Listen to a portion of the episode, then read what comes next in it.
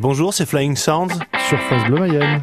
Tout le monde appose un petit peu sa patte. Euh, y a, on est assez démocrate dans, dans le groupe. S'il y a une chanson qui plaît pas à tout le monde, bah on, la, on la joue pas. On essaye de la travailler, euh, mais on voit tout de suite qu'il n'y a pas forcément la tâche et l'accroche sur la chanson.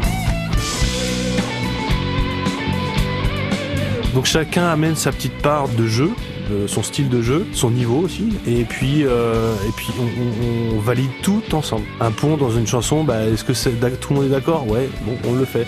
C'est collaboratif. Moi, je pense que c'est important.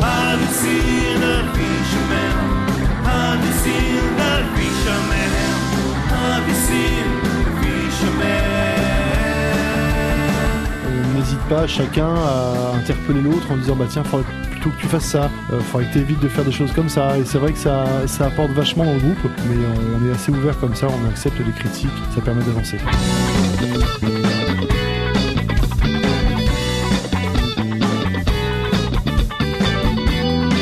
Le EA, c'est l'école d'enseignement artistique du Pays de Cran qui nous a proposé des accompagnements avec des professionnels, donc euh, des résidences. Et on a bénéficié de ces résidences sur deux fois deux jours avec euh, Eric Oddy. Et Eric, euh, qui est aussi un grand musicien, bah, a apporté toute son expérience et son, son bagage sur, sur notre production finalement. Il y a le jeu scénique quand même parce qu'il nous apprenait un petit peu à rentrer sur scène, comment se positionner, etc. Après, il y a eu tout un travail euh, sur la musique elle-même et euh, là, ça nous a appris un peu plus de choses sur euh, comment ressentir une autre musique.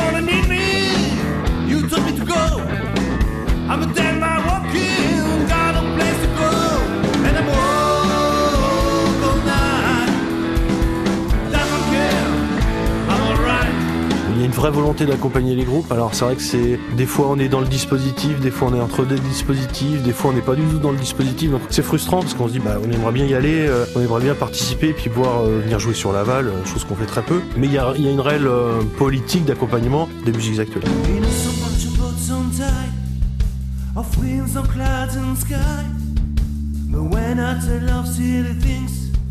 It's and close.